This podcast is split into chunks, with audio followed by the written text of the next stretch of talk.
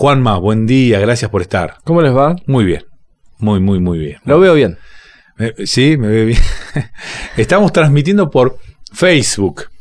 Ayer ya lo hicimos cuando vino el licenciado 40 con el licenciado Secoto. Ah, pero todas las autoridades de la universidad, muy bien. Sí.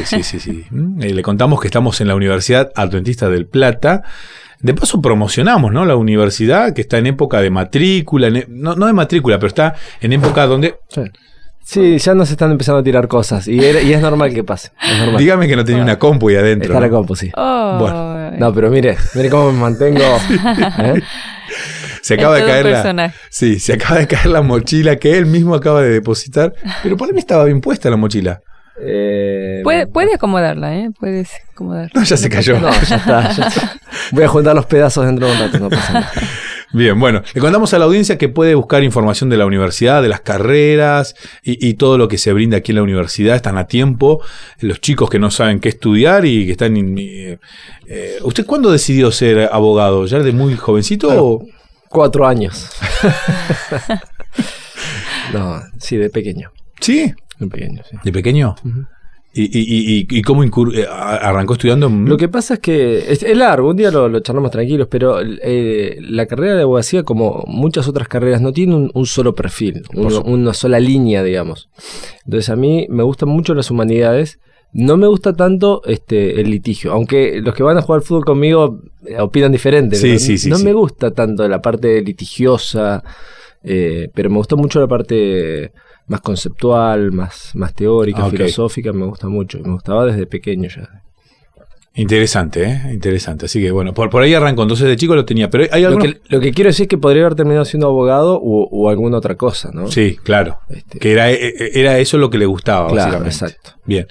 Bueno, si alguno no tiene tanta claridad y anda por ahí indeciso, consulte las ofertas que tiene la universidad, las distintas carreras, son muchas, son variadas, y como lo dice Juan Martín, es verdad, todas las disciplinas uno ingresa y tal vez termina en otra parte del árbol. No sé, ingresa en kinesiología y se encuentra con que dentro de kinesiología hay un mundo tan grande, ni hablar de medicina, ni hablar de enfermería y un montón de otras carreras que el profesorado de educación física, uno viene y con una idea y termina tal vez especializándose en otra cosa dentro de la rama, pero tal vez desconocida. Seguro. Estamos invitados. ¿De qué hablamos hoy, Juanma? Bueno, de la visita del Papa Francisco a Emiratos Árabes Unidos, ¿no? Una visita que, bueno, a alguno tal vez le habrá pasado desapercibida, es raro porque normalmente lo que el Papa hace genera mucho eco en los medios. Uh-huh. Y es la primera vez que un Papa visita la península arábiga, que es la región del mundo donde surgió el Islam. Claro. Y donde, bueno, desde luego el Islam es una enorme mayoría de la población, profesa la fe islámica. Así que es muy significativa la visita del Papa a aquellas regiones. Así que se me ocurrió contar un poquito qué es Emiratos Árabes Unidos, ¿no? Algo que tal vez...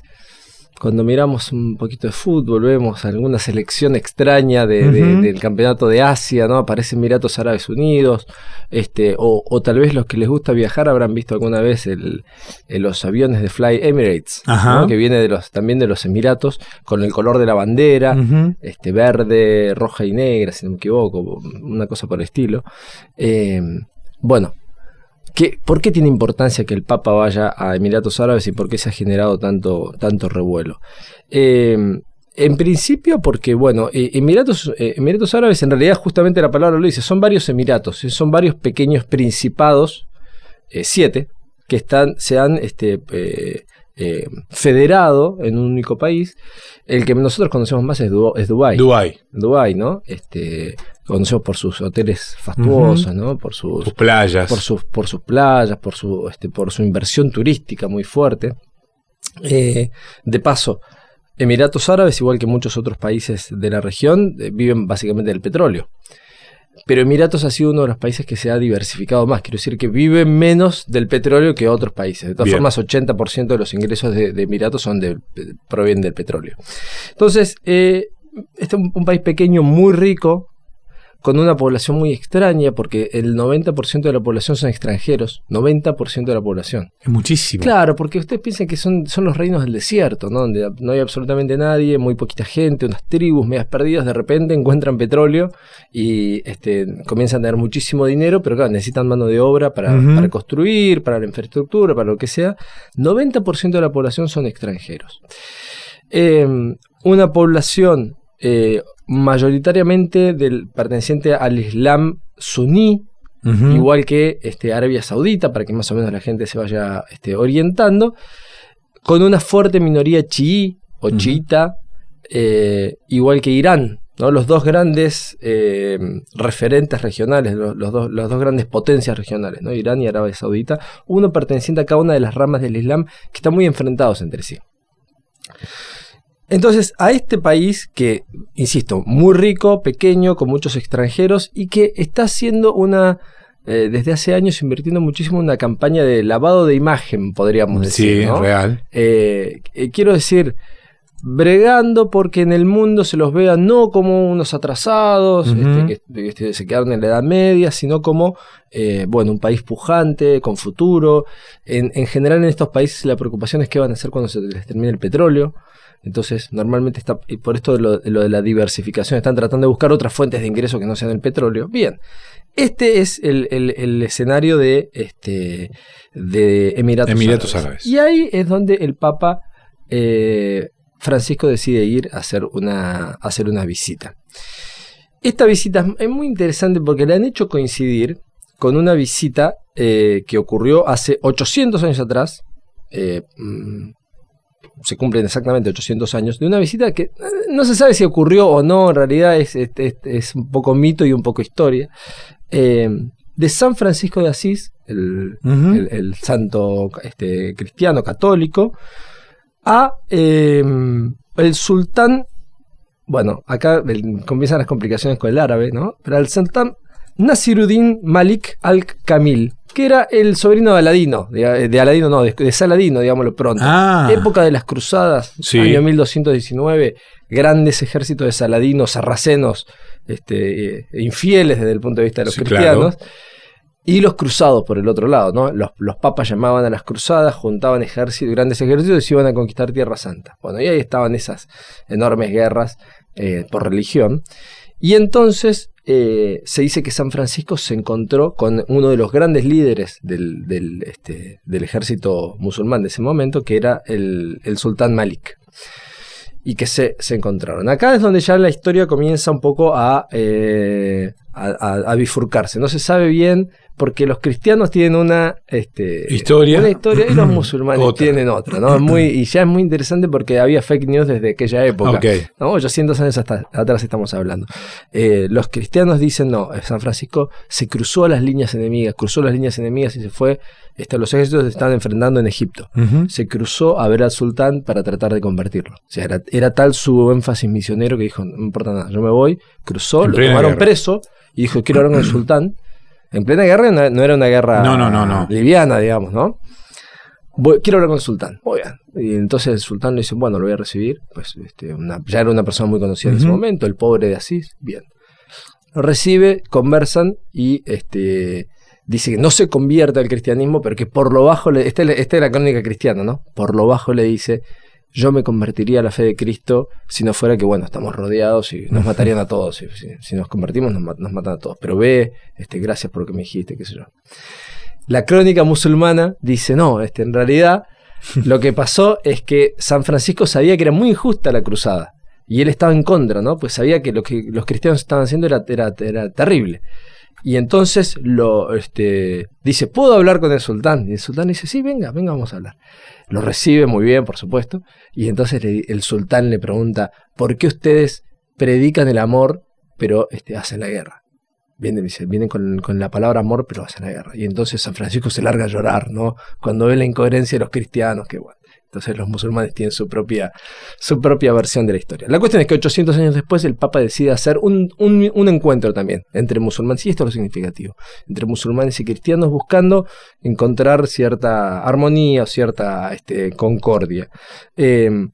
Que no tiene precedentes salvo esta historia de la cual no hay una... De la cual no se sabe bien qué es lo que pasó, pero que siempre ha quedado un poco un poco en la leyenda y un poco en la historia, ¿no? Probablemente algo haya pasado, pero nunca sabremos bien qué. El Papa decidió encontrarse con el gran imán de Al-Azhar, que es... ustedes saben que los musulmanes no tienen una estructura como tienen, por ejemplo, las iglesias cristianas. No tienen ni siquiera ministros de culto, tienen imanes, pero que no son ministros de culto en realidad. O sea, son personas que probablemente trabajarán de otra cosa y también es un líder religioso de la comunidad. Pero si hay que buscar una figura a nivel mundial que sea representativo, mira, este es el tipo más importante, probablemente pueda ser Ahmed Al-Tayeb, que es el imán de Al-Azhar con quien se encontró. Al-Azhar es una universidad y una gran mezquita, un referente muy importante para el mundo musulmán, y el líder se fue a encontrar con el Papa en Emiratos Árabes. Para que más o menos vayamos viendo el contexto y la significación que tiene este encuentro. Se fue, los esperó en el aeropuerto, se abrazaron. Entonces es un encuentro cristiano-musulmán, digamos, tratando de achicar las brechas. Y había mucha expectativa en la visita del Papa. ¿Por qué? Porque... Y esto es lo que trae a colación este tema para nosotros. Los cristianos están siendo muy perseguidos en el mundo, especialmente en Medio Oriente, ¿no? Siempre lo decimos, Norte de África, Medio Oriente, también un poco en los países del ex bloque comunista, China y otros países. Entonces, en la península árabe son muy perseguidos los cristianos. Retrocedemos un poquito. Emiratos Árabes con una... intención de lavado de imagen a nivel internacional. Entonces, no, Emiratos es un país muy tolerante. Claro, si uno lo pone en contexto de otros países, probablemente sea cierto. Si uno lo pone en contexto de Omán, o de un ejemplo que nosotros conocemos mucho, que es Arabia Saudita. Sí. La Saudita, que ahora también está intentando hacer un lavado de imagen, no le salió muy bien con el tema del periodista... Kayogi, pero venían intentando hacer, diciendo, no, nosotros no somos tan retrógrados, somos más o menos abiertos, pero la verdad es que tienen una policía religiosa, aplican la sharia, la ley religiosa, como ley civil, ¿no? Una idea que muchas veces lo hemos discutido acá, es muy mala idea, digamos, hacer esto, sea el Islam, el cristianismo o lo que sea. O lo que sea, claro. Tomar la ley religiosa y querer aplicarla como si fuera ley civil es muy complicado. En ese contexto, Emiratos dice, no, nosotros somos abiertos. Ahora, ¿qué dicen los organismos internacionales? ¿Qué dicen los defensores de derechos humanos? Y la verdad es que no es un país tan abierto como ellos mismos quieren mostrar. Yo me fui a fijar un poco los índices. Hay índices que miden la libertad religiosa en los distintos lugares. Por ejemplo, la persecución religiosa. Por ejemplo, el respeto por las minorías.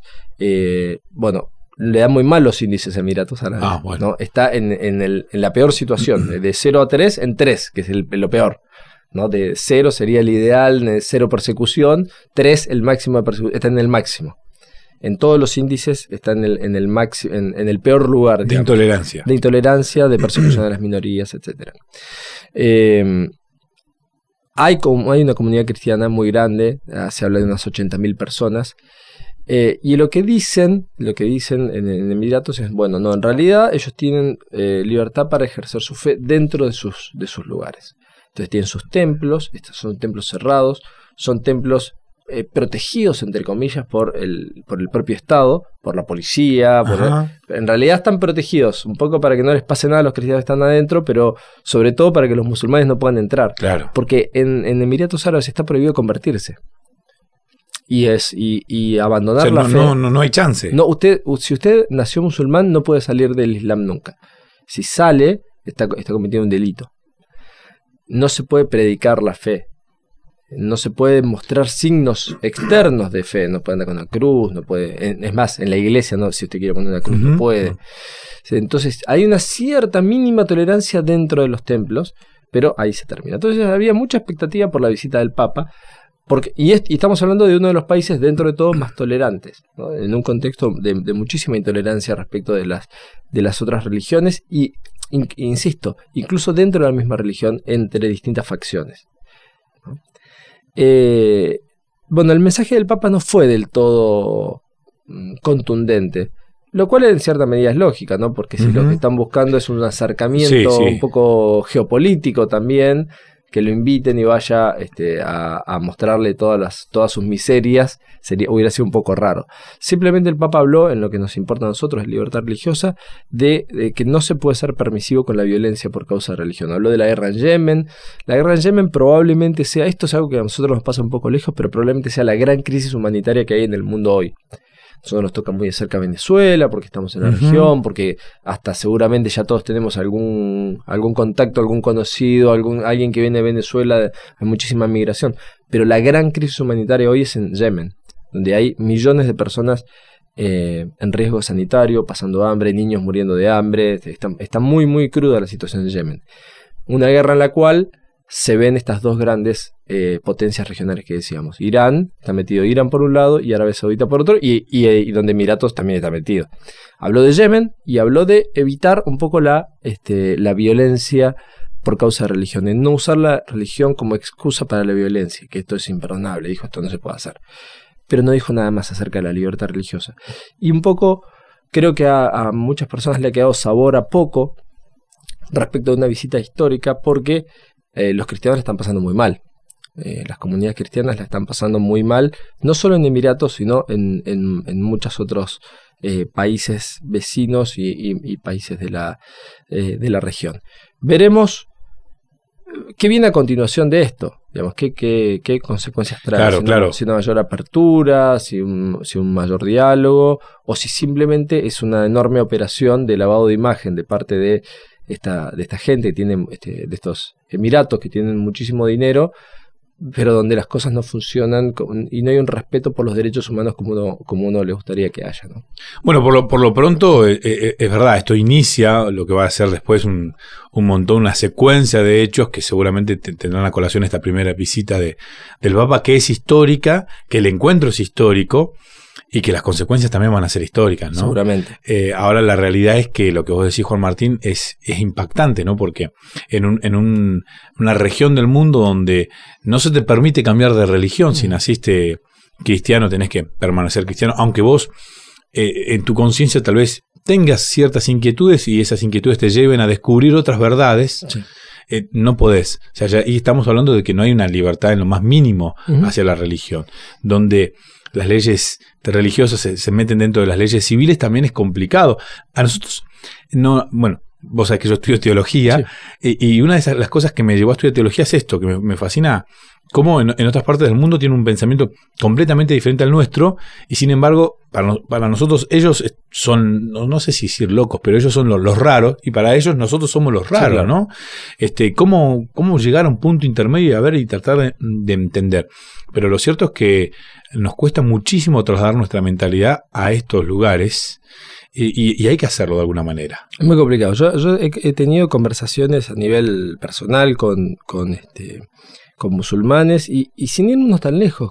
Tengo un muy buen amigo que es ortodoxo griego. Y en Grecia la iglesia ortodoxa es, y algún día lo charlaremos aquí, es iglesia de Estado y hay ciertos rumores de que están negociando para separar la iglesia del Estado, ¿no? Separarlos. Y yo charlando con él escucho los argumentos que ellos tienen. Claro, no son muy diferentes de lo que se usan acá, ¿no? Cuestiones históricas, cuestiones un poco comunitaristas respecto de cómo es la gente acá, cuál es nuestra tradición, cuál es nuestra forma de ser. Y desde mi punto, en las discusiones estas que tenemos, desde mi punto de vista, nuestra forma de ser es ninguna, es la suma de todas las formas de ser individuales que tenemos y de todas las decisiones individuales. Y desde mi punto de vista, si el cristianismo nos enseña algo, y creo que los protestantes en esto hemos sido muy insistentes, es en el respeto a la individualidad. Dios respeta la individualidad. Desde el momento que la salvación no es a través de la iglesia, sino que es un don que Dios ofrece individual, personal, esa es la palabra, personalmente a cada uno, y que nos permite tener una relación personal, ¿no? Después tenemos la comunidad de la fe, pero desde que arrancamos de una relación personal, entonces, ¿quién es el hombre para quitar esa individualidad, para quitar ese respeto a la persona del otro?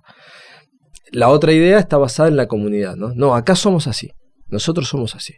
Y si no te gusta, lo que hemos conversado tantas veces, ¿no? Si no te gusta, te puedes ir yendo. Es muy fuerte escuchar de personas que uno conoce, de carne y hueso, que conversa, cómo esa idea está instalada, ¿no? Y a los lugares que te puede llevar ese tipo de ideas, ¿no? Por eso nosotros siempre insistimos y a veces curamos en salud, porque la verdad es que más o menos podemos estar de acuerdo en varias cosas, pero insistir en mantener esa línea, porque lo contrario lleva a cuestiones como esta. Insisto, Abu Dhabi, un lugar, los Emiratos en general, un lugar donde no hay libertad de cada persona para decidir, donde hay fuertes restricciones y donde hay mucho peligro de que el cristianismo termine por desaparecer. Exactamente. Es decir, comunidades que se van achicando, tal vez hasta desaparecer. Juanma, muchísimas gracias. A usted.